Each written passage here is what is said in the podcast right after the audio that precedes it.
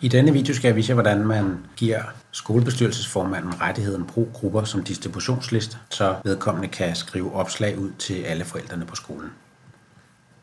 Gå ind i administrationen i Aula, trykker på brugere og søger personen frem. Så klikker I herude på den hvide ring og trykker på tilføj roller og rettigheder. Så er det den næstøverste her, der hedder brug grupper som distributionslister. Man kan også give rettigheden bestyrelsesmedlem, hvis dette ikke allerede er givet til skolebestyrelsesformanden. Trykker på gem. Og nu har skolebestyrelsesformanden rettigheden brug grupper som distributionslister og kan dermed lave opslag ud til samtlige forældre på skolen.